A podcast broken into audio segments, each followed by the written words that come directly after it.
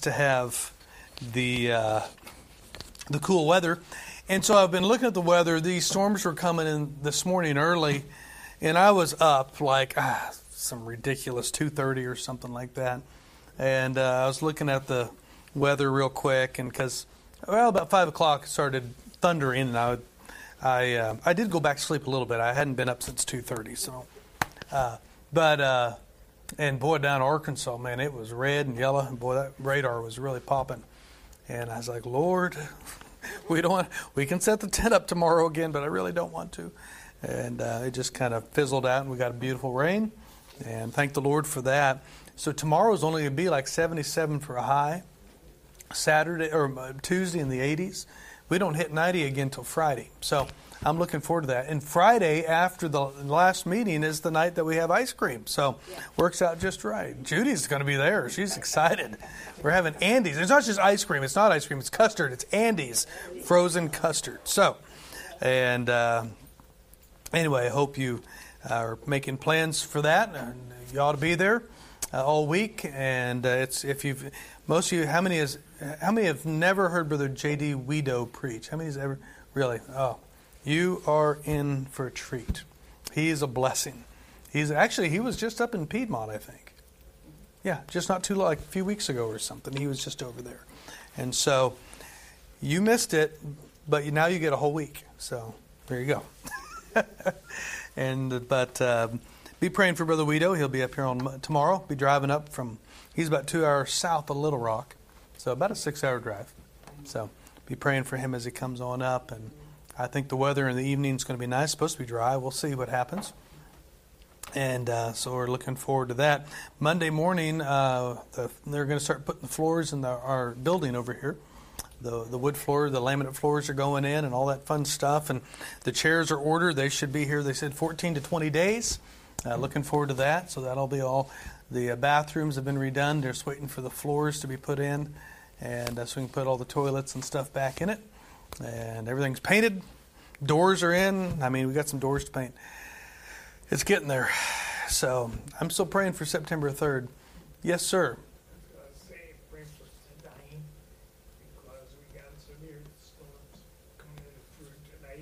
Okay. Well, we'll be praying about that. Probably why it's only going to be 70 tomorrow. Probably a big. Oh, no, I know what you mean, brother. My hands are still hurting from hammering yesterday. And uh, I always, no, I, I work all the time. It's weird. I'm like, why? This shouldn't happen, but it was a different type of hammering, you know. And we uh, hit, uh, me and Martin on one side, we hit this, uh, well, it's rock, only about a, what, a foot down. And then we're watching these other guys on their other side, and they're just hammering right through them. Like, wow, their one end was really bad, and then they got easy, and our end was, our side was pretty rocky. And so Martin, you probably won't see him. You probably won't hear him for a couple weeks. So he's so. Uh, all right. Um, so a lot to pray about. Speaking of prayer, message we're on message number eight here in Ephesians on our armor, and we're going to look at actually prayer today. And uh, last week we were issued our sword. And what is our sword? It's the Word of God. Amen. It's the Word of God. Micah pointed something out to me last week, and it made me so happy. I said, I am so glad you pointed that out to me. And uh, he, of course, you know, he has a great collection of swords for some weird, unknown reason. I don't want to ask, but he likes swords. And he told me that swords could be up to a year's salary back in the medieval times in this and then our bible times could be up to a year's salary to afford a sword and he said the really high end swords like maybe what a king would have right or somebody in that could be up to five years of a salary to purchase a sword. So he said the average peasant never could own a sword. And then he said this He said, and we're all peasants, and our sword's free. I said, man, I like that. Thank you for telling me that. And it's more powerful and more sharper than any two edged sword, right? And I was, I was, that just made me happy. And uh, he said, that's why I was smiling when you started to say that, because he was thinking all that through.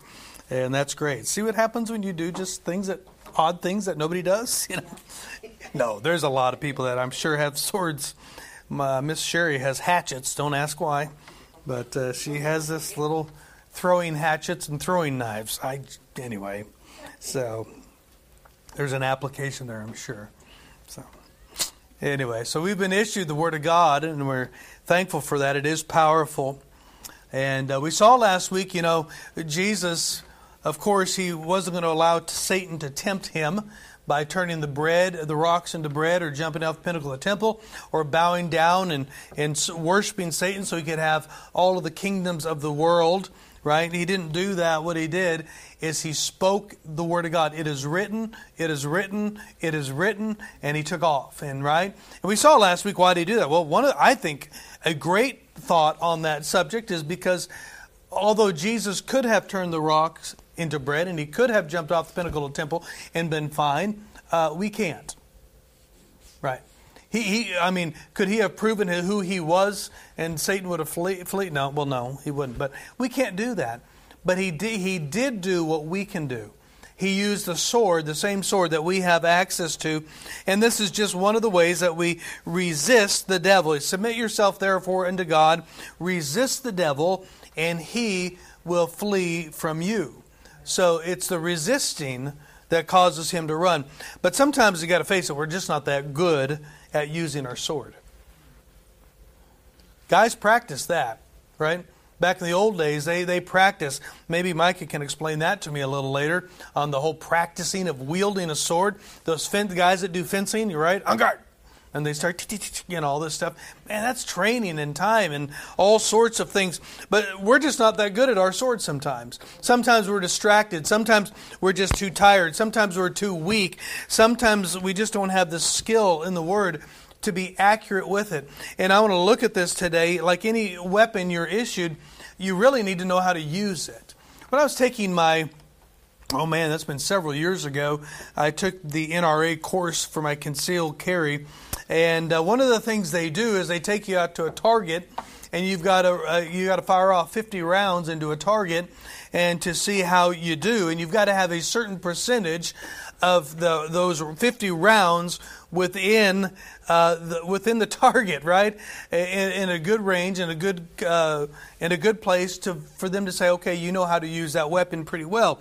And while you're there taking the you know firing off your rounds, the instructor may be there, and he might help you to be a little more familiar with your weapon. He might show you how to hold it. You know, some guys hold it this way with one arm over the other one. He may show you how to stand. He might show you how to uh, pull the trigger. Right? Well, don't pull, squeeze. You know, little things like that. He might might show you how to aim and stuff like that. He's instructing you on how to be skilled with your weapon, right? See, if you're not skilled with that, you, you might have that weapon, and I'm telling you what, if you're not skilled with it and somebody comes into your house, you might want to put it down, just get a shotgun with buckshot and just scatter the whole room, you know? You don't have to aim with that dude, right? As much as you do. But boy, if you've got a if you've got a rifle, if you've got a if you've got a sidearm, if you've got a semi-automatic, if you're shooting at a deer, you know, 100 yards off, you I mean, you want to get skilled in that thing, right? You don't want to just blow antlers off and watch them run away. That's no fun, right? And um, so when you finally do get it, you don't want to mount them because the rack looks weird. It's like, where'd all his antlers go? Don't ask. And so you want to be skilled in your weapon, right? You want to be skilled. And so uh, uh, we've been we've been issued our weapon, but we need to know how to use it. And the Apostle Paul here is going to show us where it is that we become skilled in the Word of God. Where it is, I, I, I mean, we automatically know one, one aspect of it. If the sword is the Word of God, you got to know the Word of God, right? But there's another aspect here about being skilled in the Word of God. And I want to look at this. Look at verse 17 and 18.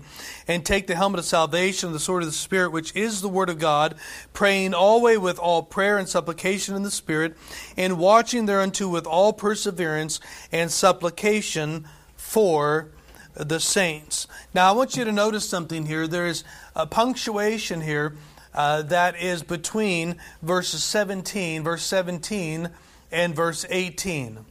How many know what that punctuation is? Look at the end of 17. What do you see there after the word God? You see a colon. A colon. What is the colon in grammar?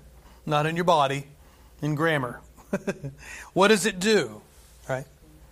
It illustrates, yeah, it explains. It illustrates or it amplifies the information that came before it. So, what's before the colon? Verse 17. Take unto the helmet of salvation and the sword of the Spirit, which is the Word of God. Okay? One English book said it this way think of it, think of the colon as a flashing arrow that points to the information following it. So, what, what does it say after the colon? Praying always with all prayer and supplication in the Spirit, and watching thereunto with all perseverance and supplication for all saints. So, verse 18 is the explanation of verse 17. Okay? Verse 18 explains how it is we take the helmet of salvation, the sword of spirit, which is the word of God. It's going to explain this, it's going to lay it out. Does this mean that prayer is the sword? You see this? It's illustrating the sword of the Spirit, and the thing Paul uses to illustrate or to amplify what the sword of the Spirit is, he, it's, he's explaining it by using the weapon of prayer. So is prayer the sword? No. Prayer is not the sword. We know what the sword is, right? The sword's the Word of God, right? The sword's the Word of God. But listen, prayer connects us not just to the weapon, but watch, watch, watch. It connects us to the one who owns the weapon. It connects us to the one who instructs us with the weapon. It connects us to the one, the Holy Spirit of God, who is our instructor and teacher and guide in the Word of God. Prayer connects us to the instructor. Just as if I was aiming at that target and firing off those rounds, the instructor standing behind me and going, Nope, you're holding wrong. No, you're holding too tightly. No, you're pulling, not squeezing, because your rounds are going this way and not this way. I mean, he could be sitting there the whole time instructing me as I go. And I want to show you how here we are connected through prayer. Notice what it says here praying always Let's see this praying always with all prayer and supplication. That word praying, it is a verb, it is an action word. And so we're talking about the act, the actual act of praying. And you see here, praying what? Praying always. I know this seems very basic, but that word always is denoting a fixed position. A fixed position in place, a fixed position in time or in state. It's, it's, it's kind of a relation of rest. You are, you are staying right here in an attitude of prayer. I like what one person said. I w- I don't really, not a great endorser of, of C.L. Lewis, uh, C.S. Lewis, uh, but uh, no offense to the name Lewis at all over here. But, uh, but uh, C.S. Lewis did, did say, have a good thing he said when he said prayer, prayer is like breathing. You almost do it subconsciously when you are in a place, right, in a relationship of prayer. It's just, it's like second nature, right? You don't have to stop and go, hold on, let me find my closet. Hold on, let me pull off the road. Hold on, I got to. There are times for that, absolutely. But I'm telling you, uh, you know, he walks with me and he talks with me and he tells me that I am his own. It is a daily, every hour, of the day uh, attitude and a place and an action and a place, a fixed position of prayer. And so Paul starts out by saying that the one who picks up the sword needs to be in a fixed position of prayer, right? They need to be continually connected to the instructor, right? You know, some of the greatest golfers, the greatest golfers, I mean, the Mickelsons and the Tiger Woods and, and uh, players and Stewart and all these guys, every one of them had instructors. They were pros. They were multi-millionaires. I mean, these guys were the best of the best, but they still had uh, they had uh, instructors for their swing. They had instructors for all different things. And watch this. Now, in this world, right, which is not isn't about us, but in this world here, the golf world, those instructors were not as good at golfers as the ones they were instructing. Right? Why? Because they didn't have the same physical body, they didn't have the same mind. I mean, some of these golfers, they just obviously they're the whole package. But listen, some as an instructor could observe and know the mechanics of it all and say, "Oh, move this. Oh, do that. Oh, do this." But they still may not be the best instructor. Watch, we have an instructor who is also God. Amen. He is the best instructor we could ever have. He would never be uh, deficient in any way uh, the, uh, compared to us. And this is our instructor, right? Notice this here, right? Notice this. He, he is instructing us with all prayer. Because this is kind of interesting because Paul started out with the word praying. Praying. Praying. But now we get to the word prayer. Seems like the same words, doesn't it? Kind of kind of seems like it.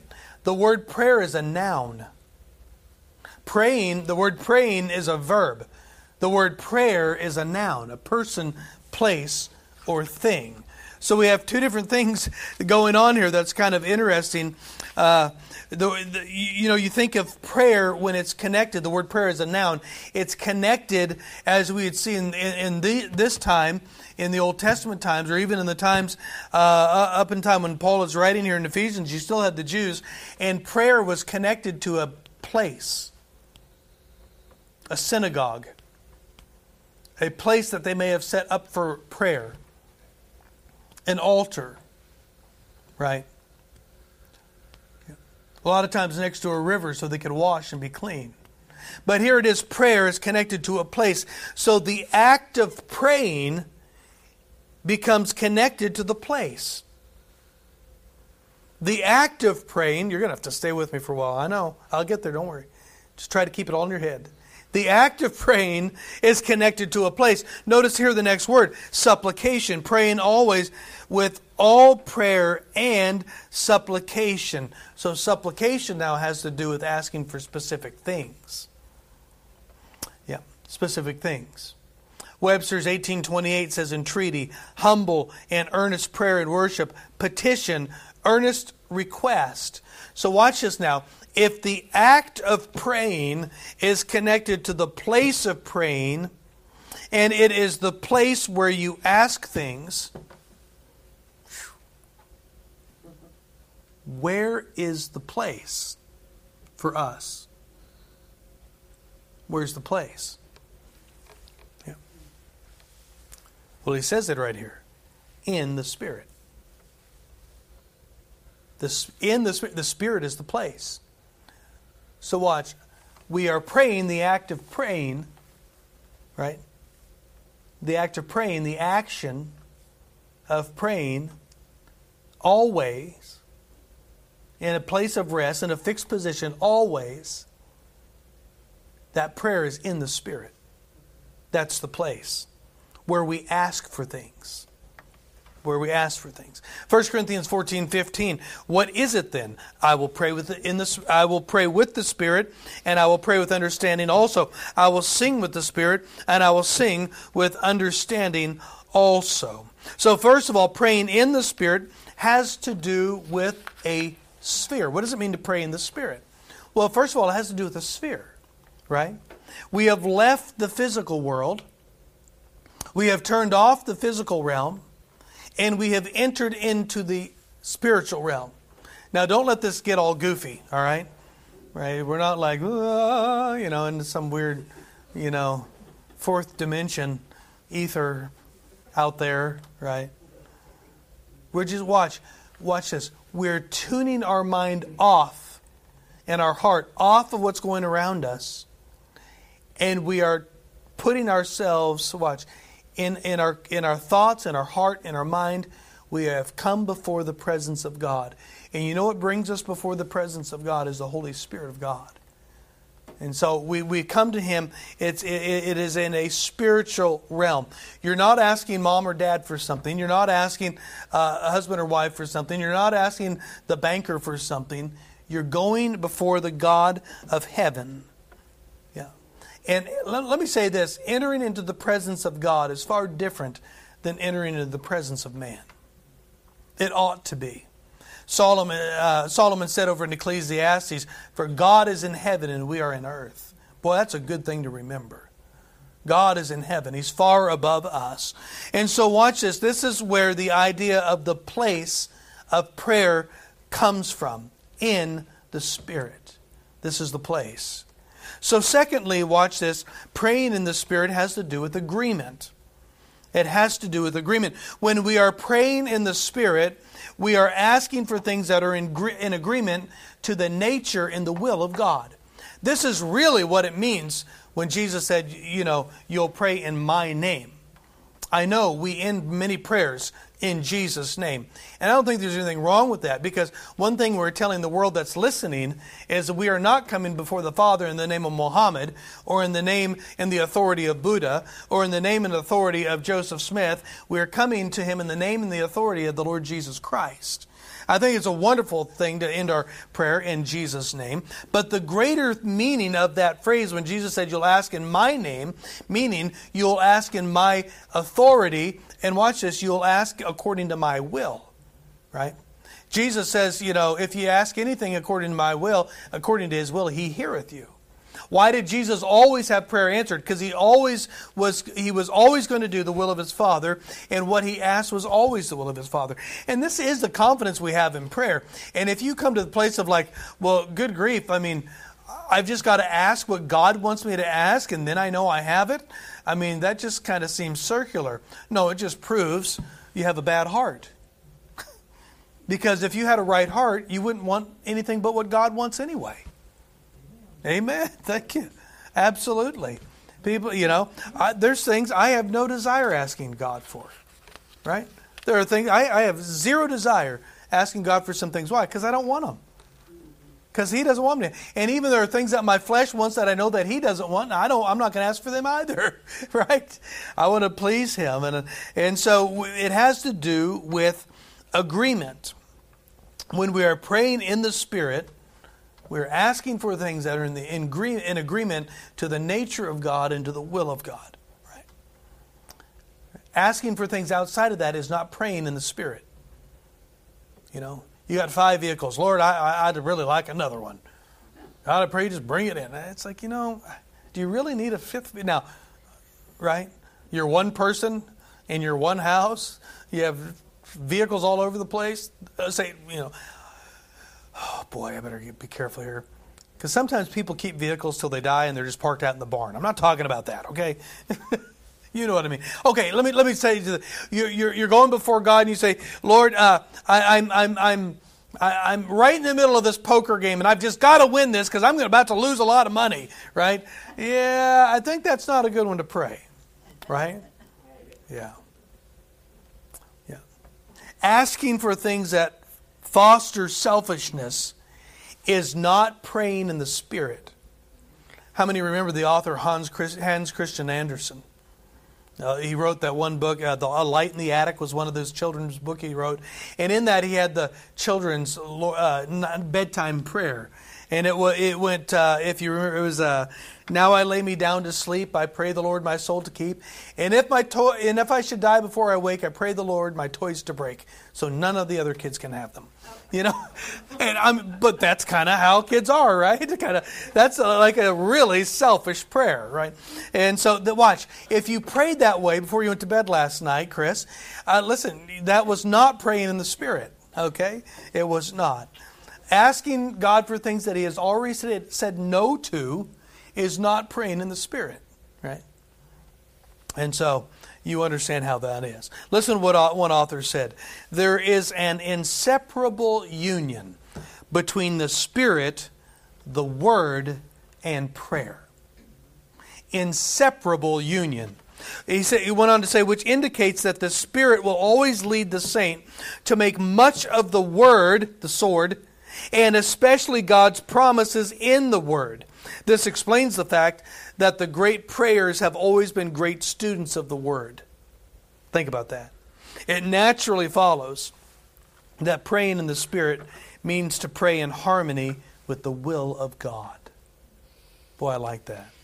So the location is in the spirit realm, and the supplications, the things that we're asking for, are those things that are in harmony with the will of God. Now look again at verse 17 and 18. Take unto you the helmet of salvation and the sword of the Spirit, which is the word of God. Okay, how do we amplify verse 17? Praying always with the uh, with with all prayer and supplication in the Spirit and watching thereunto with all perseverance and supplication for the saints. So the Spirit's sword is the Word of God. The act of praying is tied to the individual, the Spirit, of, uh, the Spirit of God, and the weapon we are using. Now listen, if we want to be skilled in the use of our sword, that's what we're talking about today, right? We're talking about skill in the sword. We're battling a battle against Satan. We have our armor and now we have of the defensive uh, armament. Now we have the sword, which is the offensive uh, weapon. And if we want to be skilled with that weapon, we've got to be connected to the one to whom it belongs the Spirit of God. How are we connected? By prayer. Now, watch this. How long does our connection need to be?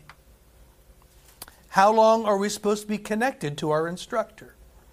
Now, when I started piano lessons at five years old, I had to walk down the street where we lived, and there's a, I can't believe I remember the lady's name, Mrs. Silverman, Cindy Silverman. Wow, I can't believe I remember that. And uh, walk down the street, and I'd take piano lessons. I'd go plink and plink and plink and plink like that, you know. And we moved away from there, and I got another piano teacher, Mrs. Rosenthal, and uh, she was a slave driver, and uh, she, she would bark orders at you for she'd stay for an hour and uh, instead of 30 minutes and uh, she would say c c seventh c seventh augmented d minor and i'd have to play my chords and she would just bark out orders and things like that. Boy am i thankful today for a slave driver. And uh, and then uh, went for mrs rosenthal. She couldn't travel anymore. She was older went to mr jack hart mr hart i liked him because he was easy and uh, he wasn't a slave driver. We had fun. I didn't do as well, but he was still fun. And uh, Mr. Hart. And then I got I got to another lady at the end of my high school, um, Mrs. Travers, and she was excellent. Enjoyed her totally. Every one of these instructors had their own way, and they're all, all different. You know, Mrs. Travers was such an educator. She would say, "Well, that you can play it that way. That that's that's fine. Try, go ahead. Notice how it's written. Try that and see what you think how that sounds." I go back and she goes, "You like that?" I go, "Yeah, I like that." Okay. Try, try to play it that. Instead of what I would have done is like I would have said, "No, that's not how it's written. Go back and play how it's written." Right? But that's why. Anyway, she was good at that. And then I went there from there to college. I had a couple different professors that were piano teachers, and my piano professors. And then, like something happened, like I didn't have them anymore. I don't have instructors. They're done, right? I'm at the end. I'm like, I'm not going anywhere else from here, and I'm done. Right? So my connection to an instructor lasted for a long time, but it came to an end. Notice this, verse 18. We get, are given a glimpse to how long the connection with the Spirit of God in prayer lasts. Look at this watching thereunto. So, watching has to do with being awake. Watching has to do with sleeplessness, with not falling asleep. So, when a, a guard was put on night watch uh, in the military, men, what would happen if he ever slept? He was, he was in trouble right? You don't walk around the perimeter and then sit down and start taking a nap at the night watch, you know? You don't do that at others. Why? Because others' lives were, de- were depending upon their faithfulness to stay awake and to protect the other ones that are sleeping, right? So uh, we're told here in verse 18 that our connection to the Spirit through prayer is to be like one on a night watch, right? What is he saying? There is never a time when our prayer life should take a nap. yeah. Can I remind you? Paul says that we labor in prayers, and prayer is work. It is a spiritual battle. And you have to sometimes align your life so you can pray. Yeah, don't you dare pray at night with the light off while you're going to bed. You'll wake up in the morning and remember, oh, yeah, I got about Three lines. You, know what I mean? Yeah, you, you'll fall asleep. I mean, you're out. Maybe you're not, but I would be. My goodness. So, but he says here we, we, we should not be taking a nap. We're watching thereunto. We are praying in a way as if we were on a night watch. Watch, it's urgent, it's serious, it's necessary, it's important, it's a big deal, right, not to pray. Just as it's a big deal to fall asleep while other people's lives are in your hands. So he says, watch unto 1 Samuel 12 23. Remember, he said, Moreover, as for me, God forbid that I should sin against the Lord in ceasing to pray for you, but I will teach you the good and the right way. Remember, uh, Saul had uh, came to Samuel, I believe it was, and and uh, Saul had said the Samuel had said the the, the kingdom has departed, and uh, he was saying, "No, bless me, please, bless me, bless me." And uh, Samuel said, uh, "Right." I'm not going to I'm not going to sin against the Lord in ceasing to pray for you. Did you notice that ceasing to prayer is sin? Yep.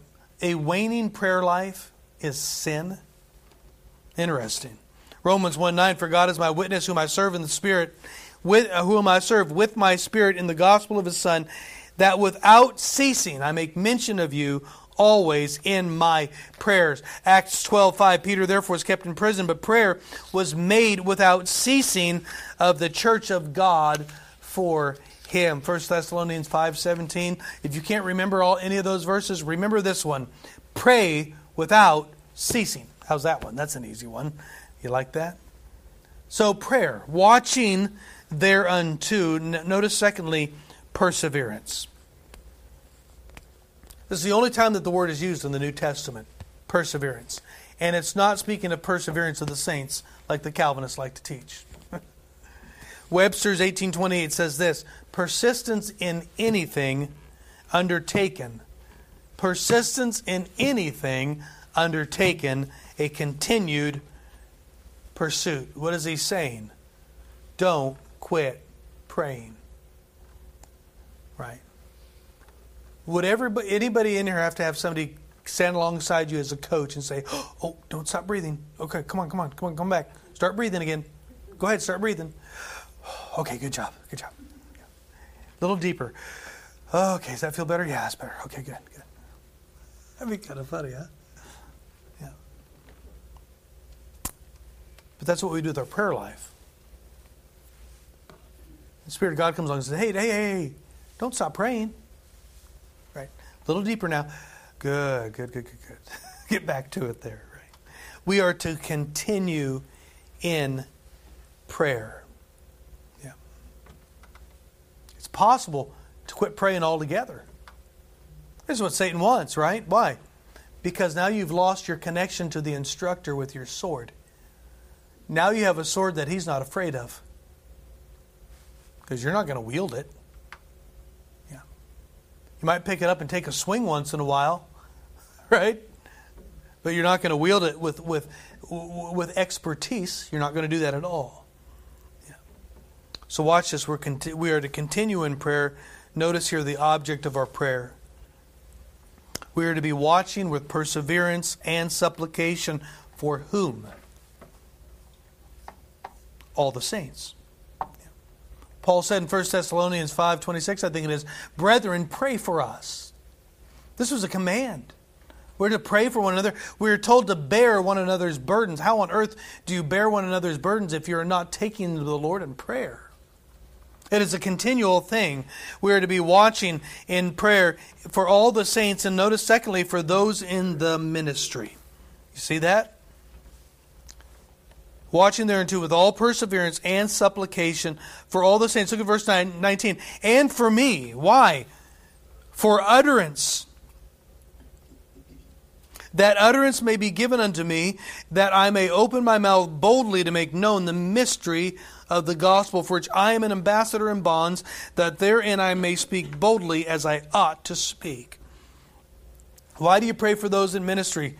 So they know what to say, so they have boldness in utterance. Absolutely. Somebody asked Spurgeon one time what some of his his uh, what's the word I'm looking for? Some of the things that made him such a great preacher. And his simple reply was this: "My people pray for me." Do you know at any given time, at every service at the Metropolitan Tabernacle, there was over 100 men in the basement praying through the whole service. That's all they did was pray through the whole service. What a powerful thing that is. Yeah. Now, don't all sign up here. We wouldn't have anybody here. So everybody's like, I'll go pray. I'll go pray in my car. I don't know. Yeah. So I know what to say so that I can have boldness to say it. So I know, listen, there's sometimes you can know what to say and you just don't have the boldness to say it, right, Brother Bob? So, sometimes it's coming right here and you're going, uh oh, should I say this? The Holy Spirit of God says, you better say it. yeah. They need prayer. Yeah. I need your prayer. Yeah. Absolutely. That's not a that's not a selfish thing. That is just a reality thing. Yeah. Absolutely. So Paul made the connection between the sword of the Spirit and prayer. The Word of God and prayer. It's to be done with alertness, it's to be done without ending. The object of our prayer is to be the saints and the preachers, the saints and the ministers. So we have a sword, we have an instructor. Our instructor is Holy Spirit of God. Our connection to him through to our instructor is through prayer. And in this passage, we see three forms of prayer. And I'm going to be done here. We see communion, we see petition, and then we see intercession. Notice what communion is praying always. Do you realize we're not always praying just for one another or for the preacher or for things we need? Sometimes we're just talking to the Lord, enjoying the time in our fellowship with Him. Yeah. Lord, what a beautiful day today. I'm sure thankful for this. Lord, you let us live in such a beautiful place. I'm sure thankful for that. You know, I mean, just talk to. I mean, you do, don't you? You just talk to the Lord sometimes. Just, just jabber along. Aren't you glad He never gets tired of that? You know, yeah. Communion. Secondly, petition. Prayer and supplication. That's petition. We're asking for specific things, specific needs, and then intercession. Supplication for all the saints and the preachers. What are you doing? You are interceding when you start praying for somebody else when you're praying for somebody else. That is intercession. I find it fascinating. You want to know the power of intercession? You don't want to know how powerful it is that you pray for somebody else, that you intercede for others? You want me to show it to you? At the last of Job. Job is finished with his trial. God has finished instructing him and correcting him. And he came to the end, and God told Job this when you've prayed for your friends, he's already told his friends, you're going to go make a, Job is going to make a sacrifice for you, right? And you're going to, because I, I, you need to offer sacrifice because you're messed up, right? The three friends, not, not, not Eliphaz, but the first three friends. And he told Job, when you have prayed for your friends, intercession, then I'll restore unto you, right? The intercession, here's the power of intercession God, listen, God's restoration of Job was hanging, hinging upon Job's intercession for his friends. It's a powerful thing, intercession is to pray for others, to pray for one another. So prayer is the training ground. Watch, watch this. Prayer is the training ground that keeps us in communion with our instructor, with the Holy Spirit of God, praying in the Spirit praying in the Spirit. And when we are in communion with our instructor, watch this, we become more skilled with our weapon. And we become more victorious over our enemy. How do we become more how do we become more skilled with our weapon be, through prayer, right? How does that happen? Well, how does he train us? Well, you know over in John 16, 13, it goes on to say there that the Holy Spirit of God has been given to us. Watch. And he said, He will guide us into all truth. Guide us into all truth. What do you mean by that? How does that, how does that mean? What does that mean? It means, listen, when you are a student of the, of the Word of God and you're in the Word of God, when temptation comes, when Satan comes, when distraction comes, you know what comes into your mind immediately from your instructor? He gives you a verse to swing at Satan with. Yeah. Amen. Yeah, absolutely.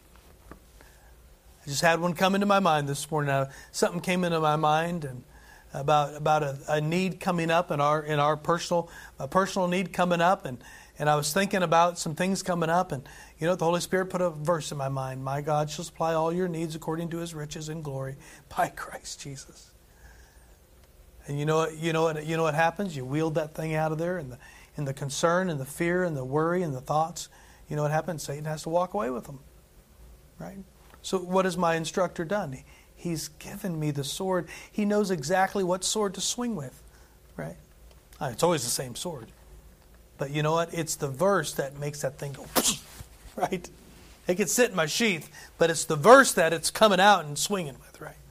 And whatever it is in your life, watch when Satan comes, if you are connected to the Word of God and you are connected to the Spirit of God in prayer, when the temptation comes, he is going to put it in your mind, a verse, and you better swing that thing. How do you swing it?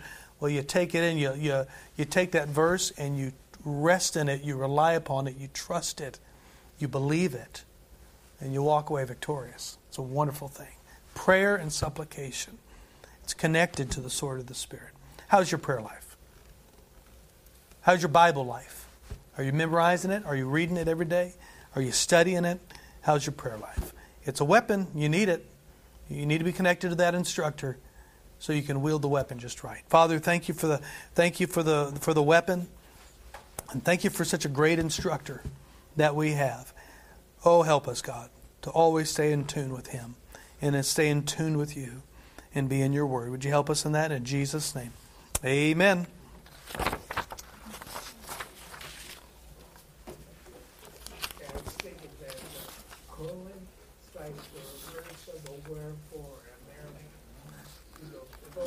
Yeah. Yeah, therefore